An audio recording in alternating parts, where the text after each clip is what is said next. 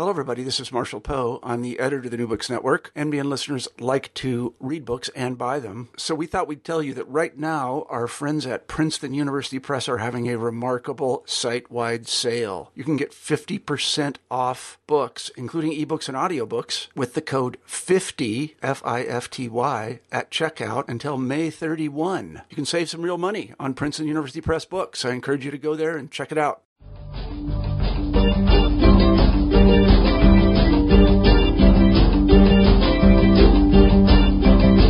Welcome to the New Books in Philosophy channel of the New Books Network. My name is Robert Talisse. I am professor of philosophy at Vanderbilt University. I co-host the channel with Carrie Figdor. Carrie is associate professor of philosophy at the University of Iowa. Today, my guest is Professor Seana Shiffrin. Her new book is titled Speech Matters on Lying, Morality, and the Law. It's just been published by Princeton University Press. Shiffrin is professor of philosophy and Pete Kameron Professor of Law and Social Justice at the University of California, Los Angeles.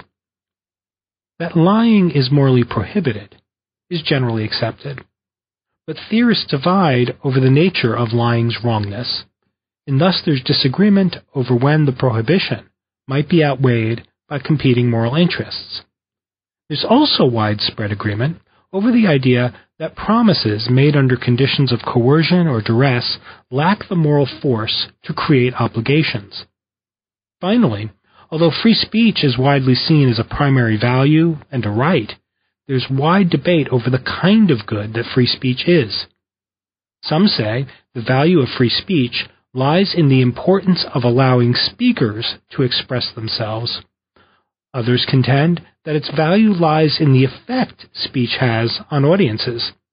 And still others think that the value of free speech consists in its contribution to the collective search for truth.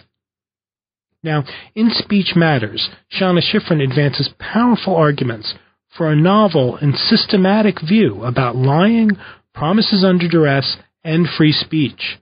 The result is a fascinating, unified vision of the central role that sincerity and truthfulness play in our individual and collective moral lives.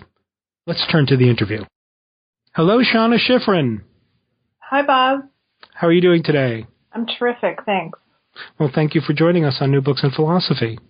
Thank you for having me. It's really nice to have the opportunity. And thank you, listeners, for joining us for the podcast. Today, my guest is Seana Shiffrin, and we'll be discussing her fabulous new book titled Speech Matters on Lying, Morality, and the Law. Now, this book is really fascinating, and I highly recommend it. I think one of its strengths is the way in which it weaves together deep philosophical analyses of important moral phenomena such as lying, deceiving, free speaking, and such, with subtle engagements with the law and with legal scholarship. Moreover, at the heart of the book is a novel, I think important defense of free speech. Um, so there's a lot to talk about here. Um, we're going to try to get to it all. But first, um, we'll begin where we usually do, that is with the author. Uh, Seana, please tell us a little bit about yourself. Sure. Uh, I'm a professor of law and a professor of philosophy at UCLA. I've spent most of my career at UCLA. I started teaching here in 1992. I um, am a product of the University of California. I was an undergraduate at Berkeley, uh, where I majored in philosophy. And I uh, did my graduate degree at Oxford and my law degree at Harvard.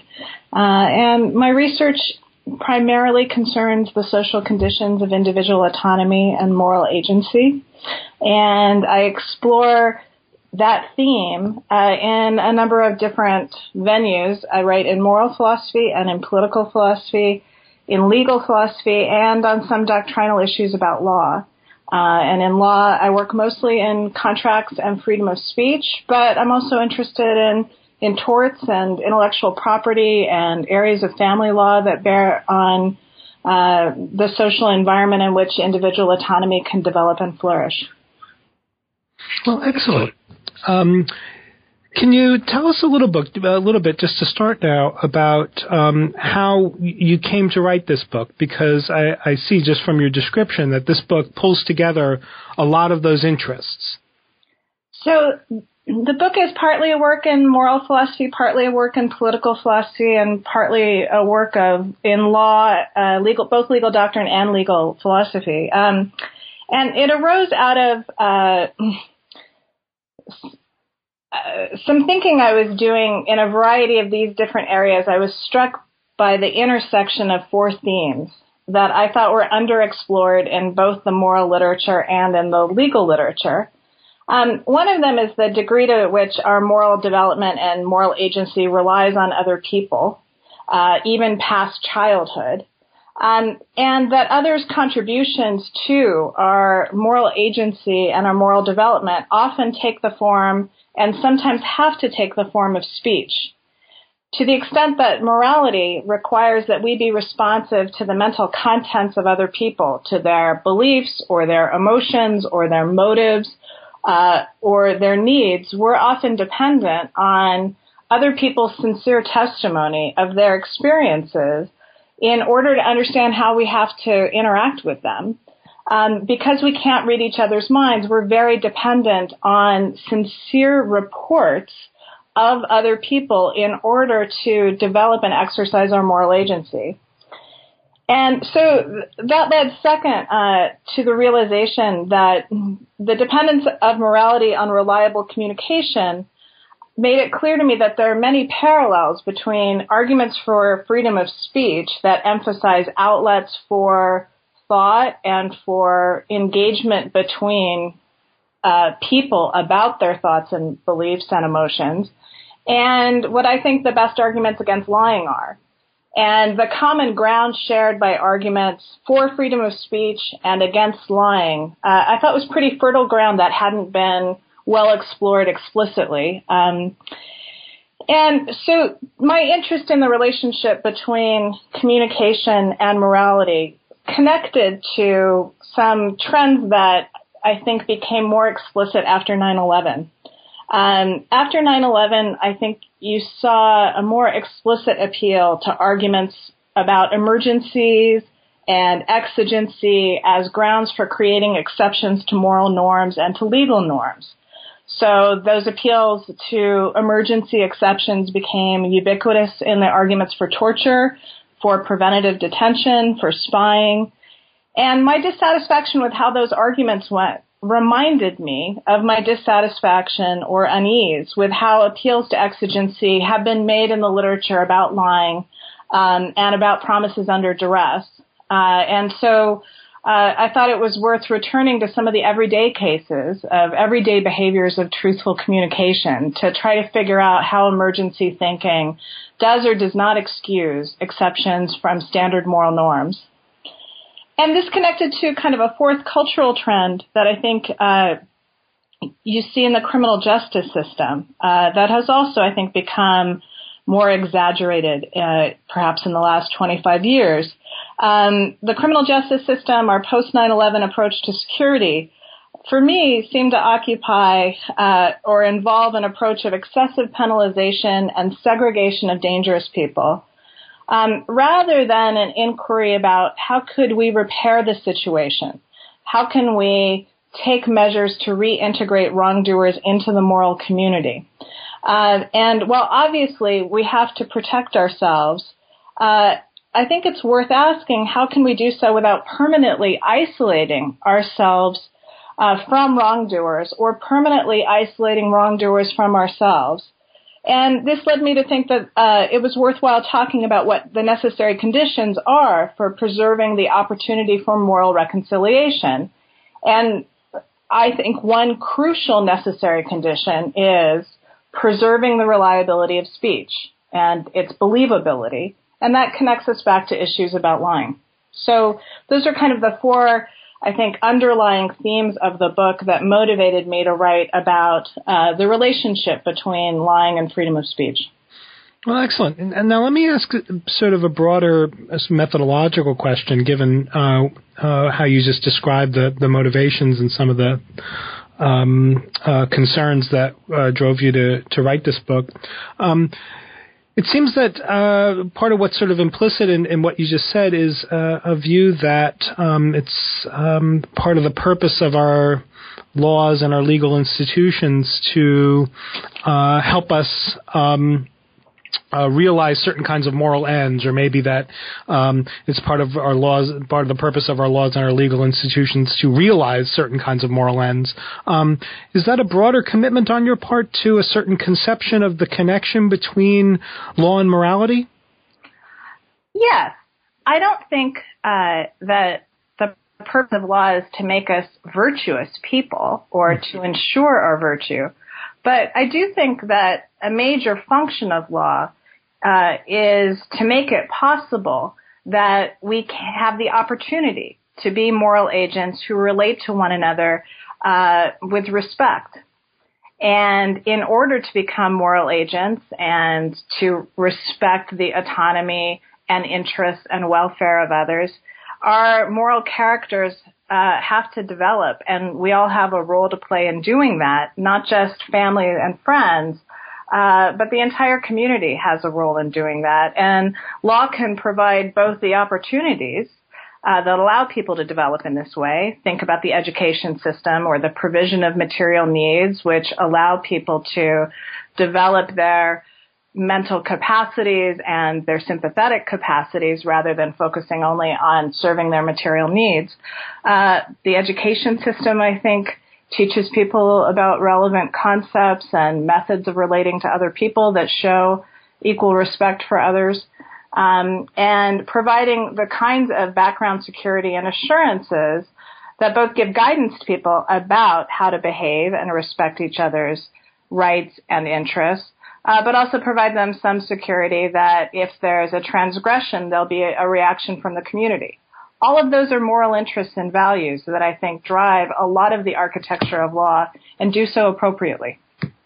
All right. Um, can, just one more question. Um, again, as a as a um, an amateur at best, um, uh, sort of spectator in uh, debates in philosophy of law and in legal theory. Is the view that law and morality are connected in the way that you just laid out? Is this a is this a um, um, is this a mainstream view, or is it um, uh, one among many contenders? Or um, I remember learning philosophy of law uh, from uh, a legal positivist, and mm-hmm. uh, I don't know whether that's still a prominent um, uh, approach uh, in the field legal positivism is a prominent approach in the field, um, and it's true that I'm not a legal positivist, mm-hmm. but I'm not sure that anything I say in this book uh, is incompatible with legal positivism. Um, so most of the book is dedicated to giving arguments about why our freedom of speech regime should take a certain form. And positivists can accept that and think that uh, those kinds of arguments should play a role in what laws we adopt uh, and perhaps in um, how to interpret uh, those laws we have adopted that already have within them moral commitments. Mm-hmm. Um, those who are non-positivists may go further than that, along with me, uh, and think that all law already contains within it some kind of prompt for moral interpretation. Uh, and in that light, I'm giving a variety of the arguments that might help illuminate the interpretation of the law we already have or the commitments we already have to freedom of speech. So I think what register you take the arguments in might differ depending on whether you're a positivist or a non-positivist. And certainly I'm inclined to think uh, that morality infuses law more directly than many positivists view do. But positivists, of course, have to think about what values should inform the laws that we positively adopt. And so many of the arguments I give are fully compatible with their methodology. Excellent, excellent. Um, so let's turn now to the book, um, and um, the book follows, um, in a way, sort of the roadmap you, you spelled out about these uh, these four kinds of concerns. Um, and the first on the docket then uh, is the the uh, the issue about lying as such. And so uh, the book begins then uh, with an analysis of the moral the moral prohibition on lying, um, and you proceed largely by way of taking what strikes me as a fresh look um, on a famous case from Immanuel Kant about uh, a murderer who shows up at uh, your door. Um, can you tell us a little bit about that famous Kant case and your analysis of it? Sure. So, the famous case is one in which we're to imagine um, that uh, a murderer appears at your door uh, and demands to know the location of his intended victim. Uh, and Kant famously seems to have averred that you may not lie to this person even though he's intending to engage in terrific evil. Um, as some Kantian scholars have pointed out, that's probably not a full interpretation of what Kant was actually saying. Um, he's probably thinking uh, more about a public official appearing at your door, uh, and he's probably exploring the question of whether you can lie to a public official. And we may think that the relationship you have to your government and the duty of truth telling you have to your government is a little different than the duty that you might have to a common criminal. Um, but I put that issue about interpretation aside and confront the case that most people think about, which is the case of uh, a murderer uh, who does not have state status coming to your door and demanding to know the location of your victim and whether it's permissible to lie to that person. And many Kantians are anxious to sort of rescue Kant from what's thought to be an outrageous mistake in saying that you couldn't ever lie uh, to the murderer at the door. Of course you should be able to. And many of those accounts have focused on the idea that the murder at the door is in some way threatening you or misusing you or that uh, he is in some way abusing the standards of communication. And if he's abusing the standards of communication, then you don't owe him truthfulness in return. Mm-hmm. And mm, I'm actually not attempting to give a straightforward interpretation of Kant, uh, although I think there's some reasons to question that that can really be the source of his view, uh, partly because he goes out of his way to say it's not because uh, you can't always falsify to a person who has no right to the truth that they're demanding from you. But the other reason why I'm a little dissatisfied with a kind of self-defense account of lying to the murderer at the door, the idea that he's threatening you in some way or he's failing to observe the rules and so you don't have to observe the rules with respect to him, is I think that makes the relationship too focused on the murderer at the door and you, the person who's accosted by him. One problem I have with that is it seems to me that not only is it permissible for the person who opens to the door to falsify and misrepresent the location of the victim, I think it's permissible for the neighbor to do so. Mm-hmm. The neighbor's not accosted by the murder at the door, but I think a neighbor who listens to this could stick her head out the window and misrepresent to the murderer at the door where the victim is uh, in order to attempt to obstruct the success of the murderer's plans. And the way that I would prefer to explain the permission to misrepresent here is by making reference to this idea of a justified suspended context. The idea of a suspended context for me is one uh, in which we have a context of communication that serves moral purposes that suspends the presumption of truthfulness. It's quite important in most kinds of communications that we represent our beliefs to each other sincerely. Uh, for the reasons that I stated a few minutes ago, it's quite essential to our ability to interact with one another morally and to understand and know one another uh, and to cooperate in a variety of the complex sort of moral and pragmatic projects that we have together that we understand what's on people's minds uh, and they convey what's on their minds with sincerity. But in some contexts, like the context of plays or jokes or novels, we achieve other significant purposes by suspending the presumption of truthfulness or the presumption of sincerity. So when you go and see a play, you don't expect the actors on the stage who are uttering their lines to be conveying what they think or what they believe. You understand that they're engaged in pretense. And the creation of fiction and the consumption of fiction, whether in novels or in plays or in films, permits us to engage in imagination and play, the exploration of alternatives, sometimes to confront difficult situations uh, and understand their moral significance without actually creating them in reality. There are a lot of moral purposes we can achieve through suspended context. What's interesting and important about them is parties have reason to know that they're in such suspended context and not to take the statements that are made by people in them as sincere or reliable warrants of what's on their mind. And the argument I want to make about the murder at the door is that when someone is engaged in a project to pursue evil, that creates a suspended context with respect to propositions that would further his evil end.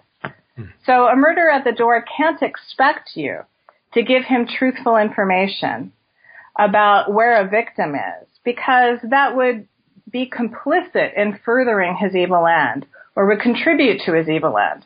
And he has reason to know he's contributing or pursuing an evil end. So he has reason to know that with respect to that information, he's in a suspended context and that you don't have to give truthful representations of that information to him. And one of the reasons I prefer this account, which would explain both why the murderer at your door, uh, why you can misrepresent and why the neighbor can misrepresent, is that it's what I call a content-based justification for the misrepresentation. Um, you can misrepresent about information that would further his ability to commit the crime, that would amount to complicity. Um, because no moral agent can expect truthful cooperation that would allow you to complete an evil end. What bothers me about self-defense accounts or other kinds of defensive accounts um, is not only that they don't handle the murderer next door that well, mm-hmm. but they also seem to me to be overbroad. So if we should just think the murderer at the door is someone who is never entitled to our truthful communication, that would justify a much wider range of misrepresentations than I think could be morally apt. Uh, so if he's not entitled to our moral cooperation in communication, it would seem we could lie to him about his medical needs or his legal needs or whether his sister is in trouble. Um, but that wide range of misrepresentations uh, doesn't seem to me to be justified, although these other accounts are in danger of justifying them. And these kinds of misrepresentations also place in jeopardy our ability to create a better relationship with the wrongdoer and attempt to bring him back into moral community with us. If everything we say to him might be a misrepresentation, he has no reason to trust us whatsoever epistemically. Uh, and this then places us and him in isolation from one another. And one of the interests of my book is how we can preserve the opportunity for meaningful reintegration uh, with wrongdoers, which I think requires relationships uh, and trust. Um, but if we take the view that when someone engages in wrongdoing, they've somehow exempted themselves from standard moral treatment, I think it makes it almost impossible to reintegrate them into the moral community because I don't think that anyone can sustain their membership in the moral community alone and without help. Right. So let me just ask a, a quick follow up. Um, well, I hope a quick follow up um, about the suspended context uh, uh, or your appeal to the idea of a suspended context. If the murderer at the door asks me where the intended victim is, and um, you know, I lie and say, um, you know, he's hiding in, under the car, um, or he's left town or whatever. Um, if the murderer then asks, have you just told me the truth? Um, that is, asks about whether what I just told him about the location of his intended victim is the truth. Do I get to lie about that? Um, I think it depends. I think it's uh, you start to get into a more delicate situation there. So mm-hmm. when the murderer at the door demands to know, are you telling the truth? I think the defensive accounts are probably correct. Oh. That if you are being threatened by someone, uh, someone you believe is willing to advert to violence to achieve his ends, and he's demanding to know uh, whether you've invoked a suspended context that he wishes you not to. It's not clear to me that you have to represent truthfully. But I would distinguish that between the case in which you yourself volunteer that you are telling the truth, that you are not misrepresenting, that you do not regard this as a suspended context when you volunteer it or initiate the idea that we are in a non-suspended, truthful context with one another, then I think you are in moral danger when you misrepresent.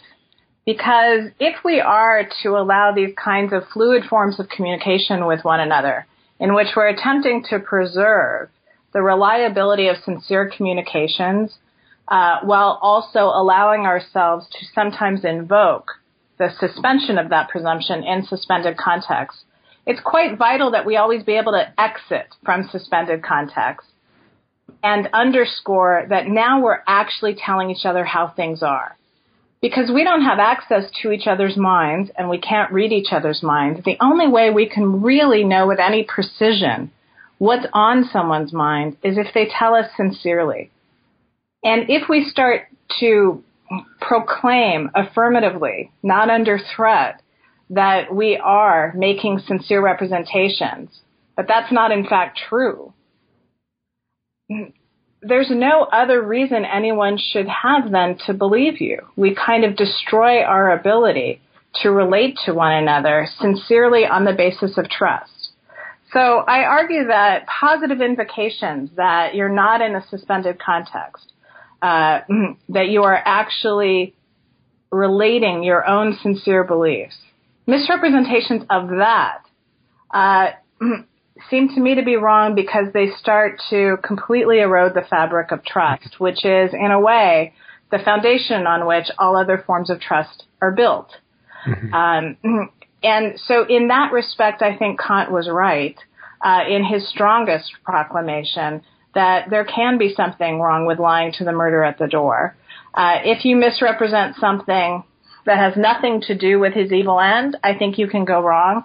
And if you misrepresent that you are speaking sincerely and the presumption of truthfulness applies to you and you affirmatively make that claim, but you're misrepresenting, then I think you also do wrong uh, because that misrepresentation erodes or undermines the foundations of the most minimal forms of trust. Excellent. Um, th- that's that's very helpful and intriguing. Um, let me. Uh, the, the, I have another thought, but l- let me move on because um, I, I want to make sure that we, we, we get to talk about all the great stuff that's in the book. Um, so, um, in chapter two now, um, you build on this concept. So the, part of the wrong of lying is that um, you know we have to rely on each other, and we don't have this kind of access to each other's uh, thoughts and um, uh, uh, internal stuff, and so um, truth telling is uh, is is a way to to to to or the norm of truth telling is a way to ensure that we are able to to to do well by each other and to be moral agents.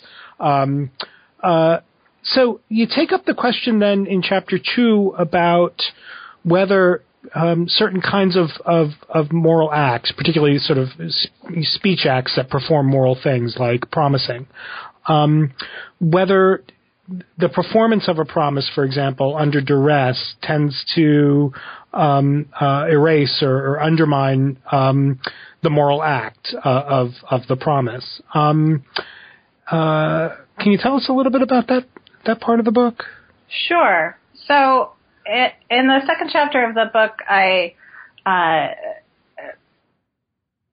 examine the common idea that promises made under duress have no moral force. Mm-hmm. And I'm unconvinced of this idea once we make a distinction between scripted promises and initiated promises.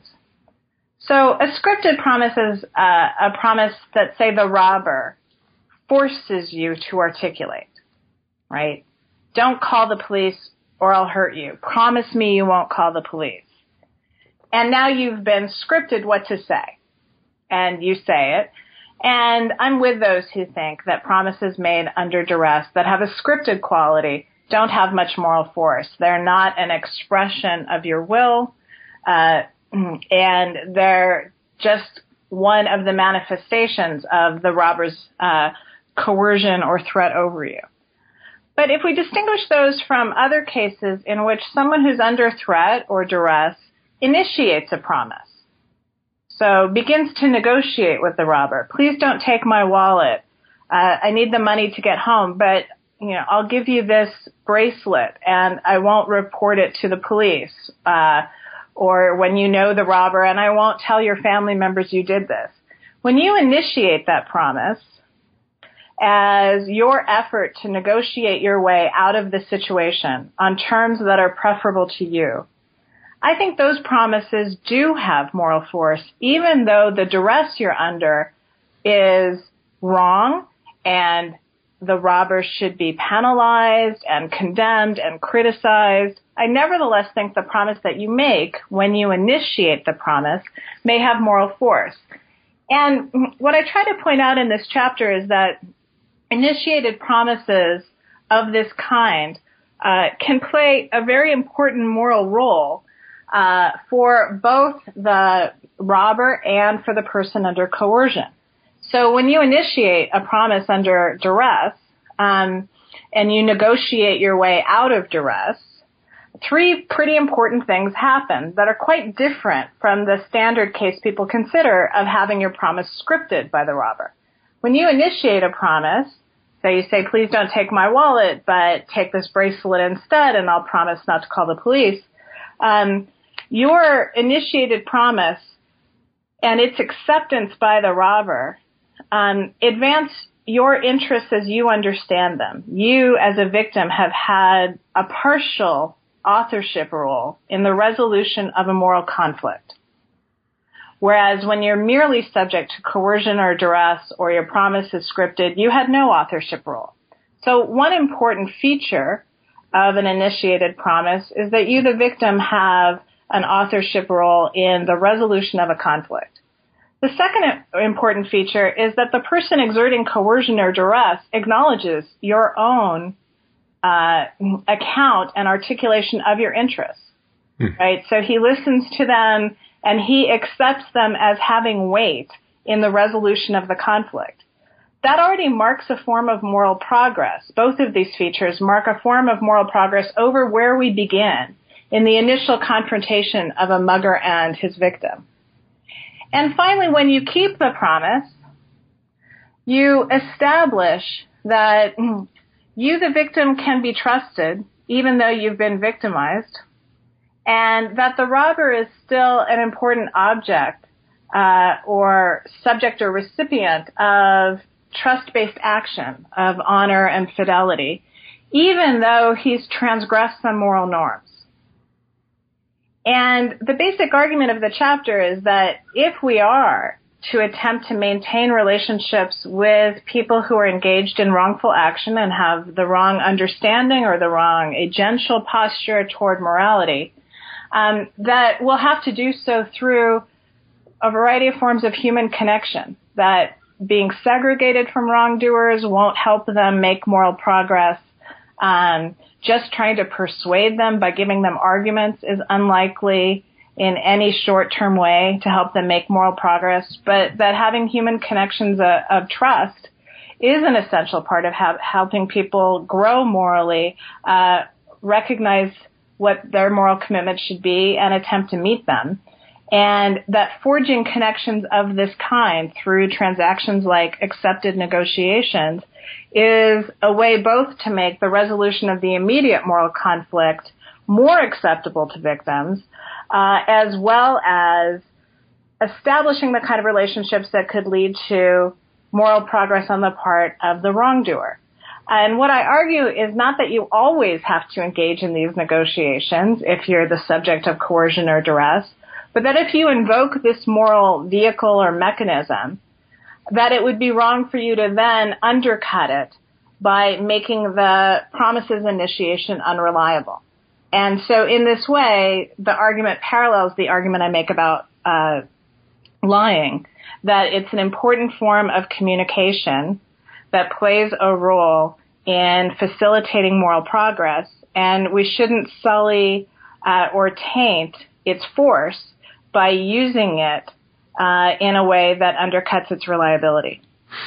Right. So let me ask uh, a more general, ask you to speak more generally about this conception of moral progress, because that is sort of what drives uh, uh, that account in a way. You're, you're right, of course, that it's connected to um, uh, the, the, thoughts driving the, um, the, your analysis of lying, and that we have this shared resource that we have to keep in place uh, with respect, um, you know, to sustaining trust.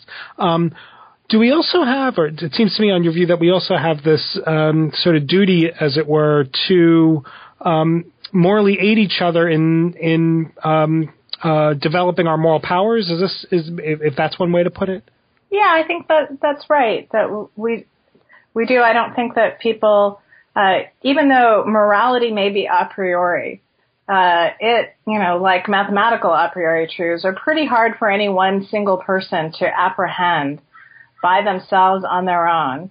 Uh, and given the involvement of character and the emotions and moral behavior, maintaining a character uh, against a variety of forms of error, mistake, um, contrary interests, temptations, uh, I, I, think does require the support and help of other people. Uh, so we develop our characters uh, in uh, relationship to other people, and hence we need their help and they need our help in order to both apprehend moral truths and also maintain their characters uh, sufficiently to be able to abide by them. And all that, of course, assumes that we have a background environment that makes it possible for people uh, to do this without being in terrible material trouble and so, of course, a variety of forms of the implementation of justice that allow people to be materially secure also play a role in facilitating moral agency. And that's one of the arguments, I think, for ensuring that together uh, we implement re- demands of justice. Mm-hmm. Um, well, we're going to come back to to to, uh, uh, to to, to, this to this kind of thought uh, in a moment when when we, we get to talk about the reasons why um, you think one might um, uh, be required to, as it were, accommodate certain kinds of wrongdoing. Um, but before we go there, um, let's. I want to make sure that we have we we we, get to talk about um, uh, your conception of free speech, which is connected to the, the, the two parts of the puzzle that we've already put on the table. So you advocate um, what you call a thinker-based approach uh, to free speech, which I take it is um, supposed to stand in contrast uh, to um, what we might think of as sort of familiar conceptions of sort of hearer-based and speaker-based and maybe even marketplace-based uh, uh, kinds of conceptions. Um, maybe uh, you could tell us a little bit about this and um, sort of highlight some of the contrasts with some of the more familiar, you know, thoughts that we might have if we read John Stuart Mill recently. Sure. um, so the the thrust of my view about freedom of speech is that we don't really need to distinguish between speaker-based theories and listener-based theories. Uh, that the underlying uh, interest uh, really captures both uh, and the strengths of both approaches. Uh, namely, that if we should think about what it would take for someone to have freedom of thought and to develop as a thinker. And my view, uh, which is consonant with some of the uh, arguments I've just been articulating, um, is that in order to develop your thoughts, including your moral character and your moral ideas, you need to be able to externalize your mental content. Uh, so you need to be able to uh, tell others who you are and what your thoughts are so that you can be understood and taken seriously as a moral subject. You need to be able to externalize your mental content often to understand yourself. Uh, many people find the maelstrom of the uh, interior of the mental uh, chaotic, uh, and the ability to externalize it, write journals, uh, organize their thoughts to tell others is a way they find out about themselves. But also you need to be able to externalize your con- your mental content uh, so that you can learn from others and have your mistakes corrected or have your thoughts supplemented or complemented by the ideas of others. Uh, and in order for us to engage in democracy, uh, in which we're supposed to be responsive to the ideas, thoughts, beliefs, and convictions of others. We have to know what everyone else thinks. We couldn't possibly be responsive to them and act jointly and democratically unless we were all able to externalize our mental content, find out what others think, adjust our thoughts and relations to others, and take action on their basis. Uh, and so the argument is that really if you start from the standpoint of what the needs of an individual thinker would be to fully become herself and to interact with others who are also enabled to fully become themselves, uh, that the focus should really be on the needs of a thinker and not just the needs of a speaker independent of having an audience or the needs of an audience which may be met by one or two speakers rather than every person because many people may say repetitive things. And so both speaker-based theories and listener-based theories, I think, uh, ignore too much what the relationship is between speakers and listeners. But a thinker-based theory captures both because we're both speakers and listeners in uh, as thinkers and in speech relationships. And does the do you think also that the thinker-based view um, does a better job at giving a unified view of the value of um, uh, free expression, even in cases when we're not talking particularly about speech or about sort of media that convey definite messages, like art and um, uh, uh, other kinds of activities? I do, and thanks for for reminding me to uh, make that point. Um, a lot of theories of freedom of speech, including truth-based theories of freedom of speech, which some people interpret Mill as uh, promoting, and I certainly think that was an element mm-hmm. of his theory, uh, are very focused on propositional content and have a difficult time explaining why we might protect art or music. Um, democracy-based theories also have this problem. They're so focused on what the components would be that would assist democratic deliberation that they have a very strained relationship to the protection of art and music uh, and other forms of non-discursive expression um, that don't have a direct relationship to propositions under consideration in voting contexts. Um, now, often those theories can indirectly explain how art may trigger political understanding or music may serve as a form of protest, but a thinker-based theory, I think, is a more direct explanation of why it seems as fundamental that we protect art and music uh, as a variety of forms of political expression, and also why we protect interpersonal communication, uh, things as kind of quotidian as um, the strength of your, you know, lentil pilaf. Mm-hmm. Uh, and the argument I want to make is that all of these uh, forms of communication are externalizations of your mental content, of what's in your mind.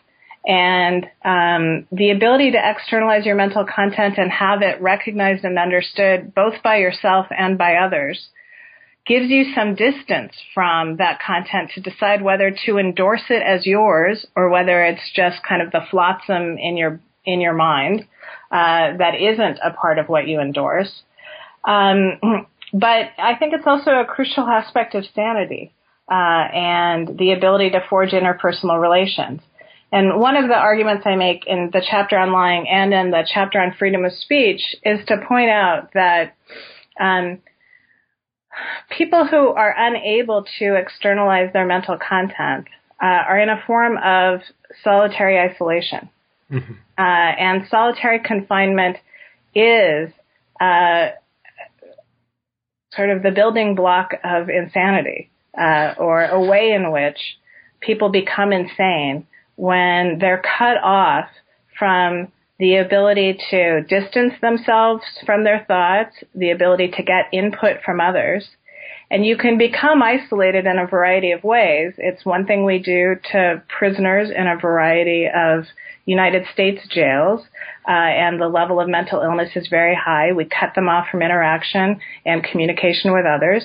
It can also be done by denying people access to freedom of speech um, and the ability to say what's on their minds and understand whether they have agreements and relationships with others with respect to that content or disagreements, the ability to evolve in response to reactions. And I think it can also be done uh, by lying to people um, because then they are cut off uh, from any form of direct engagement with you and what's on your mind.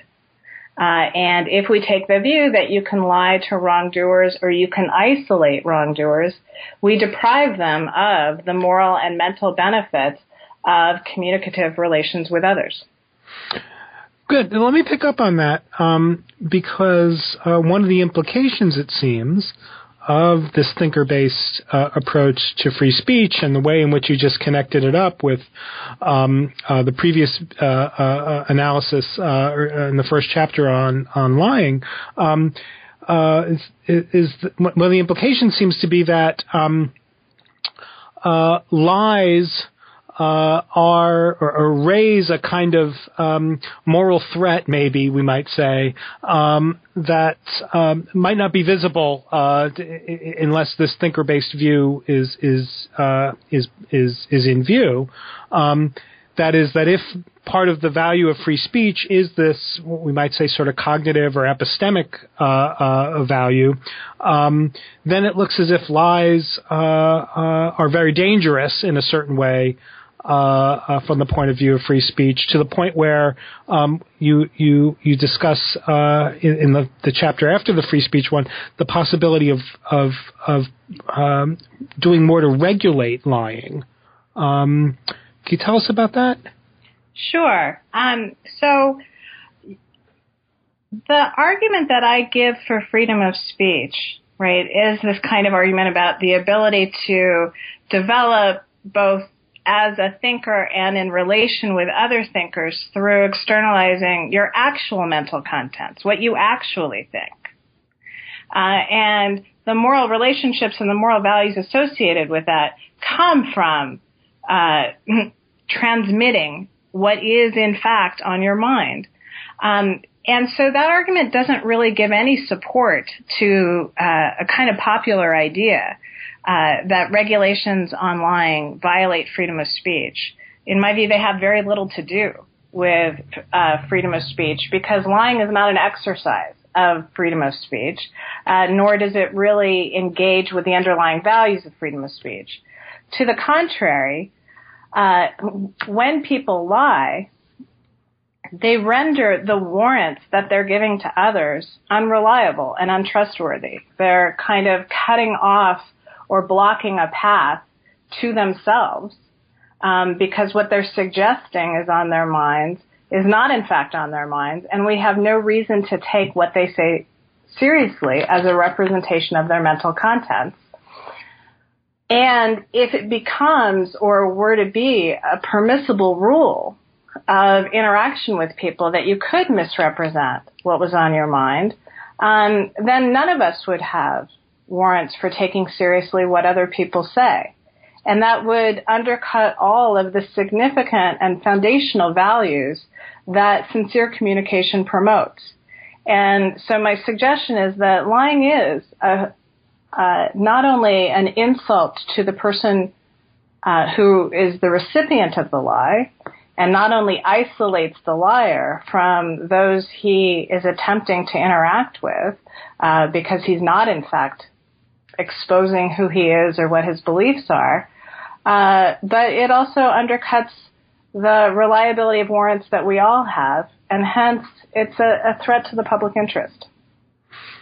And so, um, uh, lying then, or the, the regulation or the legal prohibition on it, um, on this view, doesn't raise the kind of free speech worries that um, maybe even the other views uh, try to identify.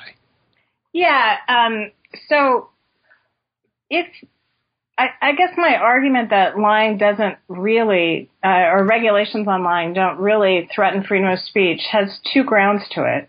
Um, one is that the arguments for freedom of speech uh, that I that are in you know the account I give about the significance of of developing as a thinker and through social interaction. Uh, and also, I think in Mill's arguments uh, about how freedom of speech helps us to get closer to accurate perception of reality, all depend on the idea that people are actually externalizing their beliefs, their sincere beliefs. And no good argument about freedom of speech, I think, really does directly attempt to protect the insincere, except for somewhat simple expressive views that you have some interest in just saying whatever you feel like. But I don't think those arguments are particularly deep. Uh, and when you really think about what the best arguments for freedom of speech are, they seem to really revolve around the idea that uh, the freedom that is protected is the, prote- the protection to say what you sincerely believe. Now, it may be mistaken, that is, our sincere beliefs could be false. And the second part of my argument about the compatibility of regulation of lies with freedom of speech is that many critics of the regulation of lying, I think, confuse lies with false speech. Right. And uh, the protection for saying the false seems to me to be fundamental in a free speech society. In order for us to figure out what's true, uh, we need the help of other people, uh, and we need to be able to uh, get our thoughts separate from our minds long enough to uh, take a step back and get some perspective on it to evaluate it. People have to have the ability to say things that end up not being true. Uh, and often if they sincerely believe them, it's an important part of their identities. The lie is not necessarily the same thing as the articulation of false speech. So people may sincerely believe the false, and when they articulate false claims they sincerely believe, they're not lying. Um, they're merely mistaken. Mm-hmm. And people can lie and say true things because mentally they're mistaken, uh, and although they believe they're saying something false, uh, when they insincerely report their mistaken beliefs, they may accidentally say true things. So I think there's a divide between false speech and the lie. And this is why I think that regulations on lies need not be what's called content based. Right. Uh, and the freedom of speech uh, tradition in the United States is very hostile to regulation of speech on the basis of its content. And the basic point I make is that regulation on the basis of its content uh, really looks at what's in the propositions uh, or other forms of content that a speaker emits. But to regulate the lie is really instead to regulate insincerity to say to people, you can say anything you like, but what you cannot do is represent it falsely as the content of your mind if it's not what you believe. Uh, and so regulations on sincerity uh, seem very different than content-based regulations because they don't regulate the content of what we may all consider in the private realm or in the public realm. Uh, they rather just make the demand that people engage in sincere speech and not misrepresent their beliefs. Okay. Um, so you do, though, uh, uh, eventually sort of make a case for the accommodation of um, certain kinds of moral failings, and in particular, um, one kind of moral failing that you think it's important uh, to accommodate. That is uh, um, to allow to fall outside the scope of regulation uh, and any sort of um, serious form of punishment is what you call the autobiographical lie. Mm-hmm. Um, can you tell us about that? Sure. So in the in the fourth chapter of the book, I make the argument that uh, regulations on lies need not um, violate our strong commitments to freedom of speech, the ones that I've defended in a prior chapter. But what I argue in the fifth chapter is that there may still be important political and moral objections to regulation of lies. Thinking too much about freedom of speech is kind of a form of misdirection. Uh, and so I argue we should really be thinking about different kinds of problems with the regulation of lies. Um, regulations of expert lies, so when an expert misrepresents uh, about the subject of her expertise, Uh, I think that both may be permissible to regulate and will not interfere with freedom of speech. When you misrepresent about something that other people rely upon, uh, I think that regulations of that misrepresentation may not violate the freedom of speech uh, and may be permissible because of our interest in protecting um, people from harm and in ensuring that experts can be believed. But there's a variety of forms of lies that I think it would be improper to regulate, but not because of free speech concerns. And those are the autobiographical lies, uh, often pure lies. And what I call a pure lie is a, is a lie uh, that's not necessarily believed. Mm-hmm. Um, so people lie all the time about themselves, what they've accomplished, uh, what they think, uh, and sometimes those fall in justified suspended context. Sometimes they are misrepresenting features of themselves to protect their privacy or to engage in etiquette. But a lot of people brag about accomplishments they've never engaged in. Uh, and a famous Supreme Court case called U.S. versus Alvarez involved just such a character who misrepresented whether he had won the Congressional Medal of Honor and whether he was involved in an alleged but false rescue of the hostages in Iran and a variety of other uh, forms of uh, bragging. And I argue in this chapter that there's a different kind of reason not to prosecute or otherwise regulate these kinds of lies that stems from a notion of political equality uh, and an accommodation of our moral imperfection. Mm-hmm. And what I argue is that our status as equals has a couple of different forms. Uh, one is that we equally have interests in leading rewarding, fulfilling lives. Uh, and these equal interests give us claims on each other to ensure the environment is one in which we all have that opportunity. Uh, but we also have kind of an equal status as political equals, in which we exercise forms of um, freedom and autonomy and play a role in the joint regulation of our social environment. And that often forms of wrongdoing can jeopardize your full standing as a political equal.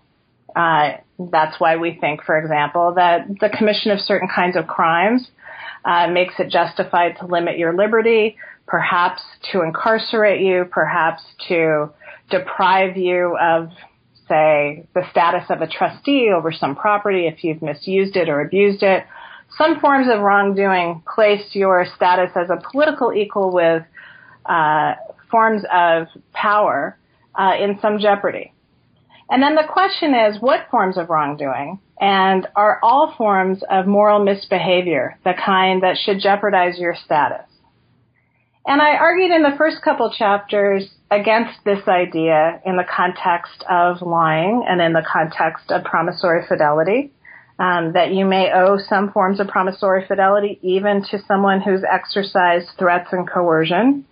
Uh, that you may owe truthfulness even to the murder at the door with respect to some topics, but not with respect to all topics. And here I argue that um, in thinking about what kinds of wrongdoing jeopardize your status as a political equal, uh, and whether we should reprimand you or in some other way mark that uh, you're you don't have good standing anymore, we have to ask ourselves, well, what are we equal in virtue of? Are we equal in virtue of all being perfect moral agents, or do we think of each other as equals in virtue of being somewhat imperfect moral agents? um, that we can be equals even while we uh, have some moral failings. And I argue that we should accommodate some small measure of each other's moral imperfections because we all make a variety of forms of mistakes and moral missteps. Uh, and to demand perfection to have the status of a full political equal is, I think, utopian and inconsistent with a realistic understanding of how cooperation creates moral community. Because many autobiographical lies are, in my view, the expression of forms of personal insecurity, um, of self-disappointment, of self-doubt more than an effort to convince someone of the false. Uh, I think there's an argument to be made that one way to express that we tolerate each other's moral imperfections to some extent, that we recognize that we all share and participate uh, in uh, practices that are morally imperfect, um, that each of us is a flawed moral agent, uh, is that we'll tolerate some of each other's moral imperfections. And that as a society, we can demonstrate this form of inclusiveness and understanding by not prosecuting or regulating every moral error people make. And there are very few moral errors we won't be inclined to regulate because often they cause very significant harm to other people. As I argue about lying, um, I think lying does damage the public interest by undercutting uh, or fraying at the fabric of public trust. Uh, but pure lies don't harm any particular person because they may not be believed, as many people's bragging forms of autobiographical lies do not. So I think they may damage the public interest, and that we have an interest in condemning them.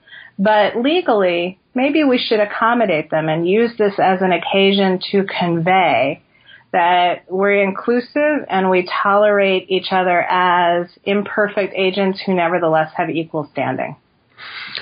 Great. And you've been very generous so, with your time. Uh, so let me just ask one more question uh, about the book because um, uh, I was uh, uh, you know, very uh, deeply in a way intrigued by one of the, the further implications that comes up in the final chapter of the book, where you're talking about institutions and institutional roles. Um, you make uh, a, a, pretty compelling case uh, for um, thinking that um, the role that that lies play or that the practice of lying plays in uh, police work uh, is unjustified. Um, as I mentioned b- before we uh, be- began uh, in earnest, uh, I had always thought that there was a problem with th- the ways in which police officers not only lied but were permitted to lie. Um, can you tell us about uh, about this aspect? Sure. So I found it very disturbing the more I investigated how the police operate. That it's a part of the standard training of police officers to teach them that you should, you can and should lie to suspects, uh, as well as witnesses about a variety of features of a purported crime. Uh, so what evidence you have, um, you may sympathize with a suspect and suggest that morally it may have been okay that they, uh, if they did, engaged in the crime that they did. Um, although some lies to suspects are legally impermissible, like lying to them about their Miranda rights, for example, a wide range of lies are not only legally tolerated, they're encouraged and part of police training.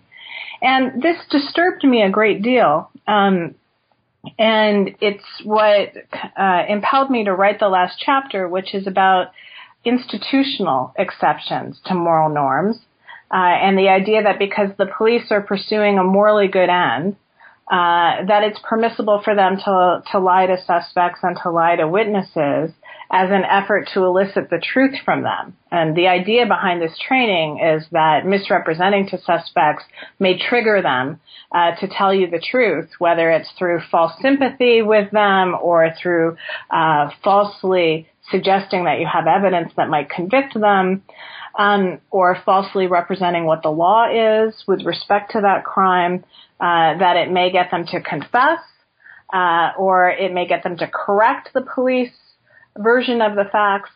Um, and this bothered me a great deal, and I was trying to articulate why it bothers me. Um, in the first couple chapters of the book, I try to explain why, even if you're attempting as an individual to pursue a morally good end, like protecting people from crime or releasing yourself from coercion, that nevertheless there may be some restraints on what mechanisms you can use to do so, that morality guides us even when we're dealing with wrongdoers. In this chapter, I try to explain why that's true for institutions as well, that it's not all holds uh, uh, barred uh, for institutions or for individuals. And the additional argument I give in this chapter about the police uh, is that their role in society is partly determined by an epistemic division of labor uh, the police are actually supposed to represent morally good behavior, to be a resource we could use to understand what we're required to do from the standpoint of justice, what our relationship to other citizens is, what facts about the world matter to our legal duties. Uh, the police are supposed to be an institution you could trust. And when they lie, they, I think, not only violate interpersonal duties of truthfulness, but they also as being an epistemic resource about those moral duties and relations we have to others. Uh, and even though they have an otherwise good end, they're undercutting their general role by no longer being a reliable source of information uh, about what our responsibilities are uh, and what facts we need to know in order to discharge those responsibilities.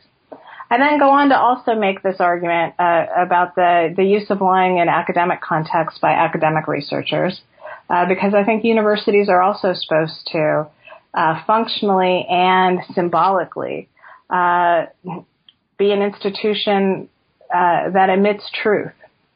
Uh, and so that as members of the university, we do not have the freedom to misrepresent even for good academic purposes and even to flesh out the truth. So I try to make the same argument about academic researchers uh, as I make about the police. Well, uh, it's it's a very um, uh, compelling uh, set of considerations and uh, a, a, real um, uh, exciting way to end um, and an exciting note to end on uh, what is a, a, really, really fascinating book. Um, so, Seana, you've been very generous uh, with your time, and uh, it's been really great to talk to you about uh, Speech Matters. Um, my usual uh, final question uh, for interviewees is what's on the horizon? what will you be doing next? Well, um, I'm interested in negligence and the degree to which, as moral philosophers, have perhaps neglected negligence as an important topic of moral concern. So I'm writing a little bit about that, but I'm writing another set of papers related to this book. In this book, I make a distinction between lying and deception because I think lies are about the misrepresentation of the speaker's mental contents. Uh, they're about insincerity. And deception, I think, is a different but related phenomenon, which you actually uh, impart false beliefs into the listener. So mm-hmm. deception, I think, is about the person who gains false beliefs. Lies are about misrepresenting your own views uh, or beliefs as a speaker. And so I'm writing uh, some uh, things about deception uh, and deceptive advertising and why corporations perhaps should have very strong responsibilities to avoid imparting false beliefs in consumers even when consumers have made mistakes and come to false beliefs through their own errors in reasoning. And so it's about a different kind of epistemic division of labor and deception. So I'm writing on those topics right now. Well, sounds fascinating, and uh, I'll keep an eye out uh, uh, for the fruits of that work, um, which I look forward to. Um, but for now, uh, thank you so much uh, for joining us on New Books in Philosophy. Well, thank you so much for having me. Uh, it's incredibly generous of you, and it's generous of your audience to to listen. so thank you very much. Well, thank you. Take care now. You too. You've been listening to my interview with Professor Seana Shiffrin of the University of California in Los Angeles. We were talking about her new book, Speech Matters on Lying, Morality, and the Law, newly published by Princeton University Press. I'm Robert Talisse, your host. This is New Books in Philosophy. Thanks for listening.